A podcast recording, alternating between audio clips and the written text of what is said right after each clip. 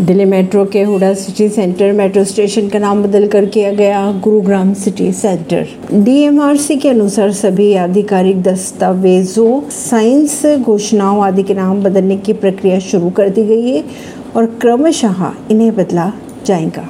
इसी के साथ ही मेट्रो, मोबाइल ऐप की शुरुआत भी की गई। हाल ही में डीएमआरसी ने कहा था कि मेट्रो ने अपने नेटवर्क पर यात्रा को पहले से ज़्यादा सुविधाजनक और बाधा रहित बना दिया है। मोबाइल, क्यूआर टिकट के लिए एक डेडिकेटेड मोबाइल ऐप की शुरुआत की गई, जिसके औपचारिक शुरुआती डीएमआरसी के प्रबंध निर्देशक ने मेट्रो भवन स्थित मुख्यालय से वरिष्ठ अधिकारियों की मौजूदगी में की थी। अगर बात करें इस ऐप की तो इस ऐप में बहुत सारी सुविधाएँ मिलेगी, जैसे कि इस ऐप के माध्यम से क्यूआर बेस्ड टिकट खरीदने के लिए अपनी सुविधाओं के अनुसार यूपीआई क्रेडिट, डेबिट कार्ड और वॉलेट भुगतान का विकल्प चुन सकते हैं लोग। आसानी से ट्रांजेक्शन्स कर टिकट खरीद सकते हैं। इसके अलावा इस ऐप में ट्रैवल प्लानर, किराया स्टेशन की जानकारी, स्मार्ट कार्ड रिचार्ज जैसे अन्य सुविधाएँ भी दी जाएगी।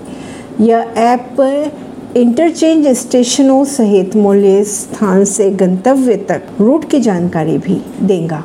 ऐसी ही खबरों को जानने के लिए जुड़े रहिए जनता सरिश्ता पॉडकास्ट से। परवीन दिल्ली से।